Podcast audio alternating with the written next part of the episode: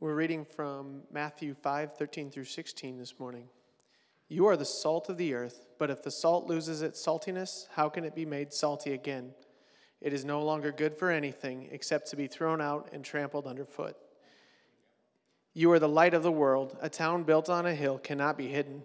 Neither do people light a lamp and put it under a bowl. Instead, they put it on its stand, and it gives light to everyone in the house. In the same way, let your light shine before others, that they may see your good deeds and glorify your Father in heaven. All right, good morning, everybody. Did everybody wear their coats? I, I, I put my hood up on the way into church today. I, this is really happening. Winter is actually upon us, which is scary, uh, but also kind of comforting because it does mean you're all going to get gifts for Christmas. So that's good. Um, or unless you were bad, and then you will not get any gifts. Then you will get coal in your stocking. And I, as the pastor of the church, am like, like this with Santa. And so I know if you got coal or if you got presents. It's, it's, yes. It's, it's a perk. It's a perk of the job. Anyways. So uh, last week we began a series we're calling Ecclesia, which is on uh, basically exploring this idea of the church. Ecclesia is a Greek word, it just means the called out ones, and it's the primary word that was used in the New Testament to describe the church. It's the primary Greek word that was used to describe the church. And so over the uh, last week, we basically we took a big step back and looked at the entirety of the narrative of Scripture to kind of uh, explore what it is the church is actually called to, right? What the church actually is and we discovered that the church is God's primary plan or his central plan for the redemption of the world. That the church is God's first and only plan for the world. Incredible, incredible, incredible. But this week we have to dive a little deeper into what all that means, right? We can understand who we are on a, on a surface level, what the church actually is on a surface level, but we don't actually begin the process of understanding what we should do, right? Because if you know who you are, you do, that's important. But then you have some further steps to take after that of actually knowing what you should do. And so over the next two weeks, uh, this week I'm going to be speaking, and then next week uh, Ashley, my wife, is going to spe- be speaking. And we'll be exploring these ideas of what the church is called to do what literally we should do when we gather together or when we're apart, actually, throughout our week, what the church is called to do.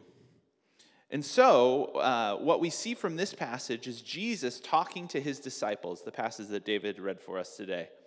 Uh, we see Jesus talking to his disciples about what they are as disciples, what they are to be. And as current day disciples, we can easily read the words of Jesus as uh, an overlay on top of us. That what we are supposed to be is salt and light, right? Is what Jesus uses in that, in that passage. He says that you and I are the light of the world. Now, as often happens when Jesus is attempting to communicate some big ideas, he goes into using these metaphors or, or pictures or images in order to help uh, us understand an idea uh, he doesn't come out and say in a, in a clear, straightforward way what we are called to do. He uses this image or this metaphor of, of primarily of light as a means of communicating to us, or maybe even inspiring us towards a bigger or better thing. What does he say exactly? He says, Let your light shine before others, that they may see your good deeds and glorify your Father in heaven. Jesus uh, is uh, not Jesus, but Paul then picks up this same idea in Philippians 2, verses 15, when, when he says, Shine among them like stars in the sky. So both, of, both Paul and Jesus are using this imagery of light to describe the ways in which followers of Jesus or the church together is supposed to be, how they're supposed to act, what they're supposed to actually be about the business of doing. And they use these images as a means of helping to us to understand our calling. Uh, very often, uh, what we see from Jesus is this communication that's on the level of images. And we wonder why is Jesus not more straightforward? Why is he not simply communicating to me in the way that everyone else communicates to me? He doesn't just say, okay, now what you need to do is you need to go to that town, you need to say this to that person, or something along those lines. He uses these images to, dis, to, de, to define how we, are, we, how we are to be or what we are to do, right? And this is something that I don't think you really learn until you become a parent. But very often, when you're trying to communicate ideas to your children, you can't tell them exactly what you want them to do. You can't just say, go pick up your toys. Because very often, what you run into with that is um, a little bit of a block, right? A little bit of a roadblock, to say the least. You, you have to uh, inspire them towards action, maybe is a better way of putting it. That you, you, you capture kind of their hearts or their imaginations. And if you're able to do that, you're able to actually uh, get them to do the thing that you want them to do because Jesus understands something about us that we sometimes don't even understand about ourselves. That we, we don't want to do what we're told, basically. And that we need to see a larger or a bigger or a more inspiring vision in order for us to do the things that are actually work for our own good, right? So you can tell your son or daughter to eat their vegetables, but they will ask you why. And you will tell them, because you need to grow up big and strong, right? They, your child needs a larger vision for why they are supposed to do the thing they're supposed to do. And Jesus, very often in his parables, uses the parables, uses these images, uses these metaphors as a means of, of uh, to inspire us onto something greater, onto something bigger.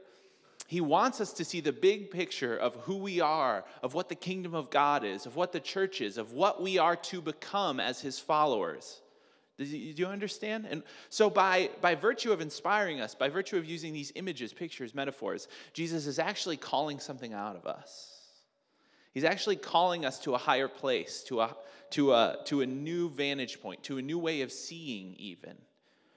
And when he uses this image of light, both he and Paul, he's able to communicate what we are to be, that we are to be a kind of city on a hill, a light that shines in a dark place. The uh, German uh, theologian and martyr uh, Dietrich Bonhoeffer says it this way He says, Discipleship is as visible as light in the night and as a mountain in the flat land. And as a church, we are called to live in such a radically distinct, different, and beautiful way that our corporate life, or in Bonhoeffer's words, our life together, functions as a kind of light that draws people towards Jesus, or at least lights up a world that is, in some sense, dark.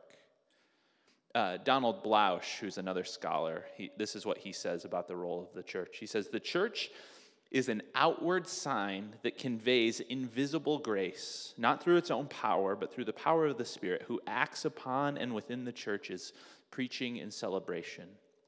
The church not only points to salvation beyond itself, but also communicates the fruits of this salvation, which includes the forgiveness of sins and the new life in Christ. And so, the church is called to communicate the fruits of salvation the fruits of this thing that Christ has brought us by living now and exemplifying the type of life that God would have us to live. And by virtue of living that type of life, the type of life that Jesus uh, talks about, primarily on the Sermon on the Mount, right? As we begin to live that type of life, communally, our community becomes this beautiful thing that lights up the world. We, by living this way, get to shine our lights. See, we are called to be ambassadors of Jesus. In our, in our culture, uh, this is not always something that we think that we're responsible for, right? But we are called to be ambassadors of Jesus um, into our cultures, to go out into our cultures and to exemplify the love and light of Jesus. Now, this is not something that religion naturally does. This is not something that actually people naturally do because as people, we tend to be tribalistic. We tend to find our own clique or our own group of people and we kind of create a little huddle and we try to pull away from other people. We create these circles, right? We circle the wagons. We get alone with our own people. We do our own things. We say things to one another that just affirm what we already believe, right? Uh, and we don't actually go out into the world. This is what people do. They find their own tribe and, and they, they isolate themselves. But the gospel runs counter to this, this really natural impulse inside each of our hearts. The church is this institution that is called to break itself open and give itself to the world, not to create its own uh, little entity, not to create its own little clubs that are separate where we can feel more holy or better than. The church is this institution that is called to break itself open in love and give itself to the world, right? We, we know this instinctively, but in our hearts, it's hard. It's a difficult thing to do. Because in truth, we don't, uh, we don't want to give ourselves to other people. We just want to be in our own little, we want to be comfortable. We want to be safe. We want to be secure, right? We want people to tell me that I'm doing the right thing and that the other people, you know, we want to be reaffirmed. We want to be reassured. And, and as, as a church, going out into the community, living lives engaged in the cultural conversation is not something that always affirms me, right? It's not something that always makes me feel great about myself. Sometimes I get shut down. And so this is a difficult thing. This is a difficult thing, but it's something that Christ calls us to. Jesus uh, repudiates the behavior of the Pharisees who were attempting to do this in the New Testament. They were attempting to, some, in some real and true way, isolate themselves from the prevailing culture. They were, they were using religious rules and laws of holiness to isolate themselves from the prevailing culture. They didn't want to interact with Romans, right? They didn't want to interact with the unclean. They didn't want to act, interact with all these groups of people. And Jesus uh, repudiates the Pharisees for this type of activity, right? But he, more than just tell them, you shouldn't do this, what does Jesus do? He eats with these people. He does uh, the most intimate thing you can possibly do with someone in the first century world. He shares a meal with them. In our culture, we share meals kind of fairly regularly. We all go to the we all go to the Chili's or the Sizzler. I don't know. Have you ever been to a Sizzler? I haven't.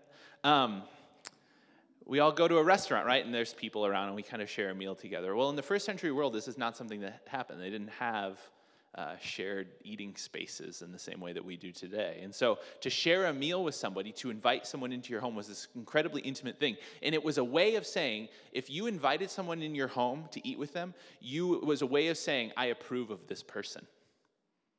You didn't invite anyone into your home that you didn't approve of. And that you didn't want your neighbors to know you approved of. All right? And so it was this it was a public statement this eating together. And it's what Jesus is constantly doing with who? Tax collectors and sinners.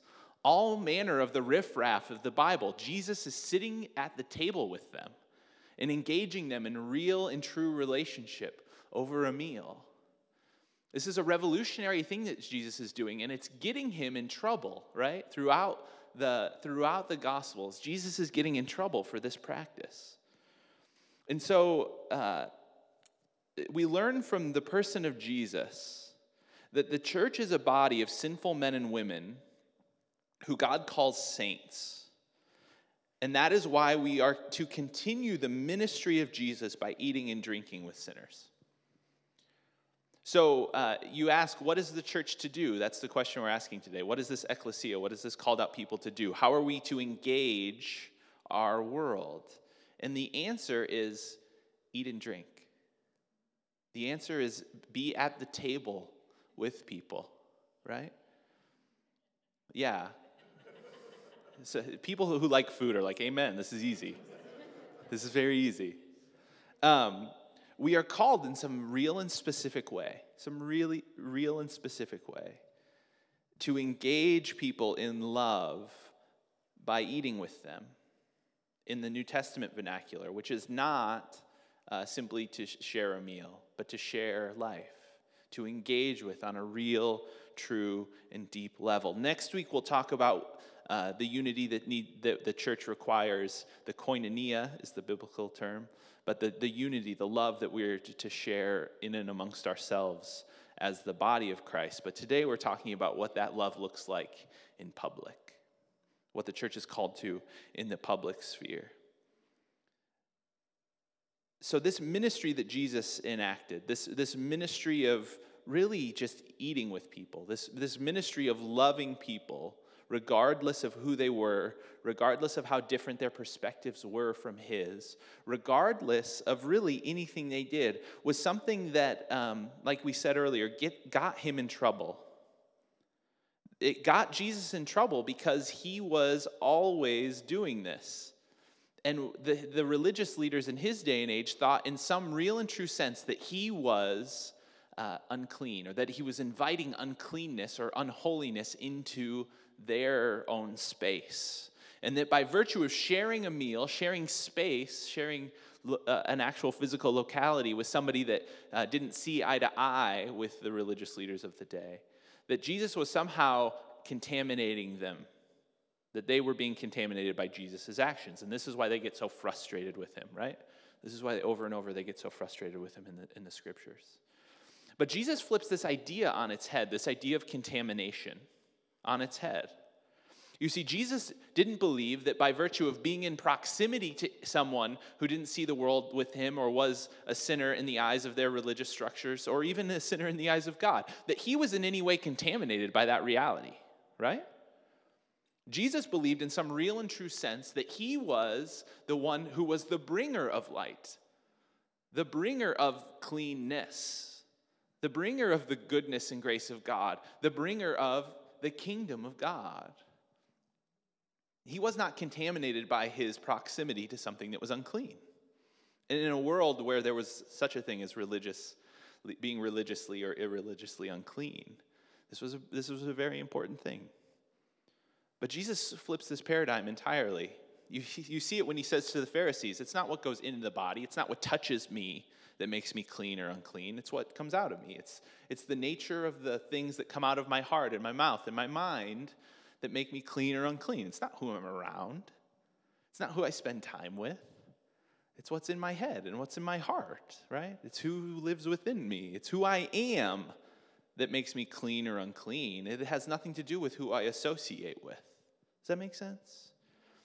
And at times, what happens, even in the church today, is we have this subtle, um, can, we have this subtle way of thinking that if I get in proximity to something that is in some way, shape, or form not, um, not clean, not what I would, not the way I would have it to be, not the way I think God would have it to be, that in some sense I'm contaminated by that reality, that in some sense I'm like made to be bad or something, or that I might catch it like it's a cold right? And the ministry of Jesus is one that's totally counter to this, right? The ministry of Jesus is one in which he is constantly and always crossing these boundaries that we would think would be there for his benefit or his good, but he's always crossing them. He's always transversing them. He's always sitting at table with people who he wasn't supposed to. He was always relating to people who he wasn't supposed to relate to. And as a church, as a church, in a, in a town, in a particular place, us, we are called to do the same thing.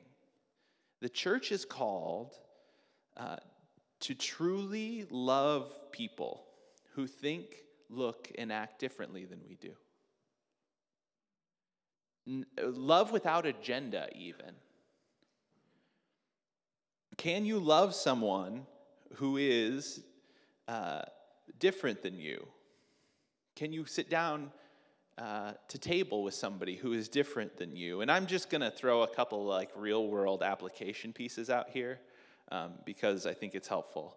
So sometimes love is this really kind of um, it's kind of a high minded idea. Oh, yes, I love so and so. But it's like, okay, would you go to Chili's with them? no, I probably wouldn't go to Chili's with them. Then you might not love them, right? If you love in a biblical sense has to do with our actions, it has to do with our orientation, not always with our feelings, okay? So here's the question Can you have dinner with somebody who voted differently than you? That's a hot button, right? Can you live different? Uh, can you have dinner with somebody who lives differently than you, has chosen a, a, a lifestyle that's completely different than yours? And can you do it like Jesus did it, right? Can you have dinner with somebody who likes a different team than you? Go Hawks, for the record. Just for the record. Yes, my best friend is a Michigan fan, and I texted him about it. Um, shoot, that, that, that goes against what I'm trying to say here today. Um, can you have dinner with somebody who has a different religion than you? Right? Can you, can you truly love, be friends with, engage with somebody who has a completely different orientation than you do? Very often, the answer to that question is no, and I'm not speaking to you, I'm speaking for myself, right? Very often, people with a different orientation than I do, in some way, shape, or form, they bother me, right? But the call of Jesus on our lives and the call of the church, and this isn't just as individuals. Here's the thing. Here's the thing that's so interesting about this. This isn't, this isn't an individual call, this is a corporate call. That we would, in some way, take up the mantle of the ministry of Jesus and begin eating and drinking with people who don't see the world the way we do. This isn't something we do in isolation by ourselves. This is something we as a body do together. This is something, as in the totality of who we are, we're called to do. We need to be known as a community of people who are about the business of doing this. Does that make sense? Sometimes we make this too isolated, right? We make it just about me.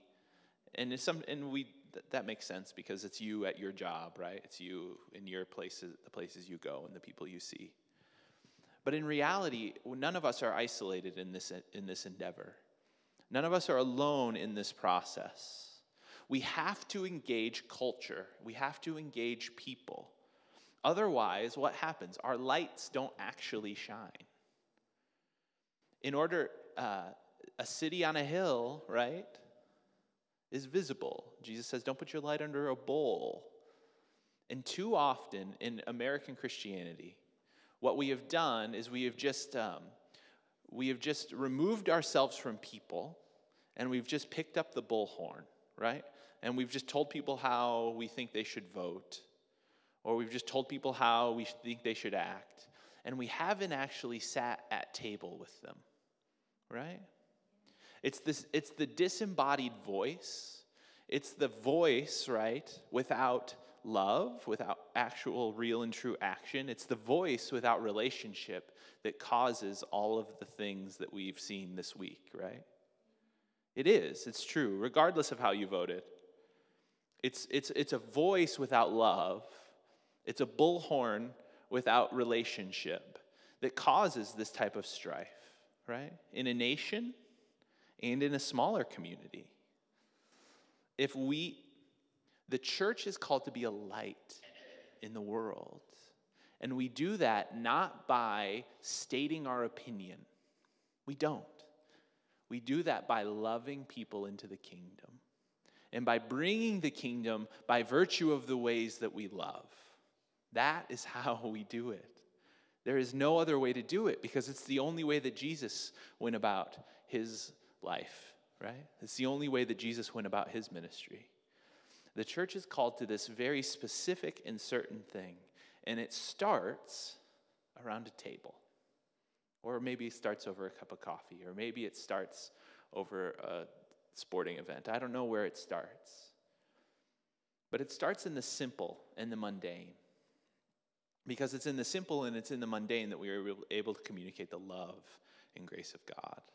Very often, what we are all looking for in our religious environments is profound things. We're all, we're all looking for these like deeper, deeper levels of profundity, right? Like that I just need to be caught up into the third heaven with God right? That I need to be that I need to be swept away into this like um, kind of religious ecstasy, right? When the when the ministry that Jesus enacted, and there were some great things that happened with Jesus, but when the bulk of the ministry that Jesus has enacted was simply eating with the poor and the lame and the broken, right? When it was simply having a meal with those who didn't see eye to eye with him, when that was where the bulk of Jesus' ministry was found, we need to see our ministry, our calling as the church, to find its primary center, its, its primary locus in that place with people, right? The religious life is, by and large, a, a, not very, a not very glamorous one if it's lived in the pattern of the person of Jesus. Because it's lived in the mundane, it's lived in the simple. But those simple and mundane moments, when lived in the light of eternity, when lived in the light of the kingdom of God, take on kind of a, a fire of significance. They burn bright, right? As we reflect the light and the love of Jesus out into our world. We do not need grand statements. We just need faithful people willing to live the way Jesus lived. That's the church. In simple and straightforward terms, that is the church. Learning to love people who think differently uh, than you and I. Learning uh, to uh, influence people in a redemptive way is the center of what the church is called to out in the community, out in the world. And here's the other secret. Um, when we begin to uh, do that outside the walls, we can be, then begin to become honest with each other within the walls. And we'll talk about this more next week. Ashley will. Um, but there's this reality of church also, that in the same way that we sometimes, uh, as, as church people, as people that were, grew up in church, as followers of Jesus, uh, we sometimes don't want to venture outside the four walls and like have dinner with people who don't see eye to eye with us because it makes us uncomfortable. Um, in the church, we've all we we occasionally shield ourselves off from each other, and we're also not honest with you. Uh, I'm not honest with you all the time about who I actually am. That happens, right? Or you're not honest with each other about who you actually are, what you actually think, because you're scared that you'll be shunned or shut off or turned away, or you know, you're scared of those things. The church should be this place where we are this unity. I'm, i have, I have the desire to quote uh, the penny and say e pluribus unum out of many one, right? Um, but there is this type of unity out of diversity, right? The church is a call. The church is this people who are called out from every nation, every tribe, every tongue, and they're called, and they they all pay allegiance to the cross, right? We bow our knee to Jesus and there's this type of unity that happens in, in, the midst of that. And as we as we step outside these walls and begin to be comfortable with the difference, right, with other people, we're also able to get comfortable with the difference that's actually in this room today. Because there are differences here too that also need to be healed. That's just the truth.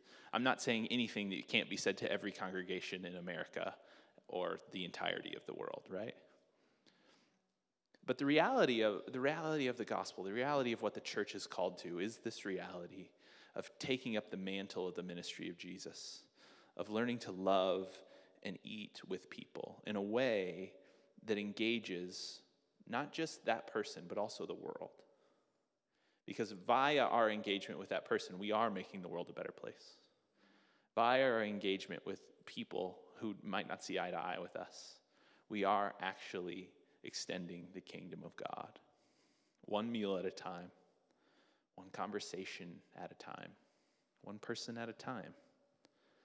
Now, notice this isn't about getting this person to uh, think the way you think. It's not about that. It's not about convincing or having, having wonderful arguments, right? That tell people, that straighten them out, right? It's not about that. It's simply about communicating the love and grace of Jesus, right? It's simply about embodying the love and the grace of Jesus in our everyday lives. So that's the answer to the question what are we called to do in public? In our public sphere, what are we called to do? Now, there's a lot more that we could, that we could talk about there, but it, when, when it's simple, when, when it gets boiled down, it's simply to love people. It's simply to, it's simply to be with them, to have a meal, to have a conversation. And to do that in such a way that does not communicate uh, condemnation or judgment, but to do that in such a way that communicates the heart of Jesus. Because if there's one thing we know about Jesus, and you've probably all heard this, that um, those who were outside of the cultural norm in his day, so those who were outside were considered sinners in, in a Jewish sense, or uh, were Romans, or any, anybody who's considered outside the cultural norm from which Jesus came, which was, you know, Galilean Judaism. Those people loved him desperately.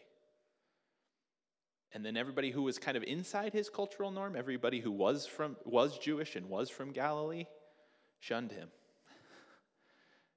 Now, that's not, that doesn't mean that we, I've heard people use that in such a way as to say that um, none of the, nobody at my church likes me, so I'm just like Jesus. Um, that's not what it means. That's not what it means. Um, uh, but it is to mean that, there, that in the manner of our lives, there should be something attractive about us. That, that the, the type of attraction that happened between Jesus and those people who were outside the cultural norm in his day were attracted to him. And in our day, the same should be true that the culturally margin, marginalized, right, those, those who are poor or uh, sick or any of those things, they should be attracted to us as a community. And then across the ideological divide, people who are on the other side of whatever ideological place you come down at, those people should be attracted to you too. So I'll just say it if you're a Democrat and there aren't some Republicans in your life, they're just attracted to you because you're a good person, then there's an issue there with the way in which you exemplify the call of Jesus and the ministry of Jesus. And if you're a Republican and there aren't some Democrats who are attracted to you and just want to spend time with you because you're exemplifying the character and, and, and direction of Jesus, there's a problem there. There just is. And I'm not saying this to be hard on us because some of us voted for people this week. that's, a, that's the vaguest way I could say that without getting political. Some of us voted for people. I hope nobody wrote in your dog for president. Uh, but the, but the reality but the reality of this is and, and this and I'll be done here in two minutes. The, um, the reality of this week it, it, to me was um, that we have for too long as the church uh, closed ourselves off to the type of conversation and the type of relationship that would lead towards healing and not division, right? That, that's for me the, the, the true takeaway. And our calling in a world that is fractured like this is not to solve it, not to go and try to get as much power as we can get in order to try to solve the world, because that's not possible, and that's not the, that's not the mode or method that Jesus took in order to fix the problems of the world. Our job is to be the church, to love like Jesus loved, to live like Jesus lived, and to simply embody the goodness and grace of God wherever we go and whoever we eat with. That's the calling. That's the church. And that is a beautiful thing. That's the type of thing that you, you can, uh, that's the type of city on a hill that I can get behind. That's the type of light of the world that I can get behind. If, we, if in, the, in the language of uh, Paul, we're to shine like stars in the night. We're to shine like stars in the midst of a world that doesn't have very many bright lights or hope or love. That's our calling. That's what we're called to, and that's what we ought to be as a people, as a church, as an ecclesia. Let's pray. Father, we, uh, we come before you today, Lord, knowing full well uh, that in so many ways we do not embody, uh, we do not live out uh, the calling or the ministry of Jesus. In, in our hearts, we are not the people uh, that we, Jesus has called us to be. And so, God, I ask specifically for us as a people that you would draw us to yourselves, that you would help us to follow faithfully in the way of Jesus, that we would sit uh, underneath Jesus, that we would sit at his feet as our teacher, and that we would begin the process of learning what it means to love those who, uh, to our minds, are not very lovable. That we begin to learn what it means to extend love, grace, and goodness to those who uh, we don't naturally want to do that with. Can we take on the, the direction, the orientation, the, um, the character of Jesus in real and specific ways, in real and concrete ways that don't just uh, give lip service to a reality that we think we know, but embody the true nature, love, goodness, and grace of our Lord and Savior, Jesus Christ. Help us to be your people, that they might know that you're our God. We pray it all in the strong name of Jesus. Amen and amen. All right, go today in the grace and the peace of the Lord Jesus Christ.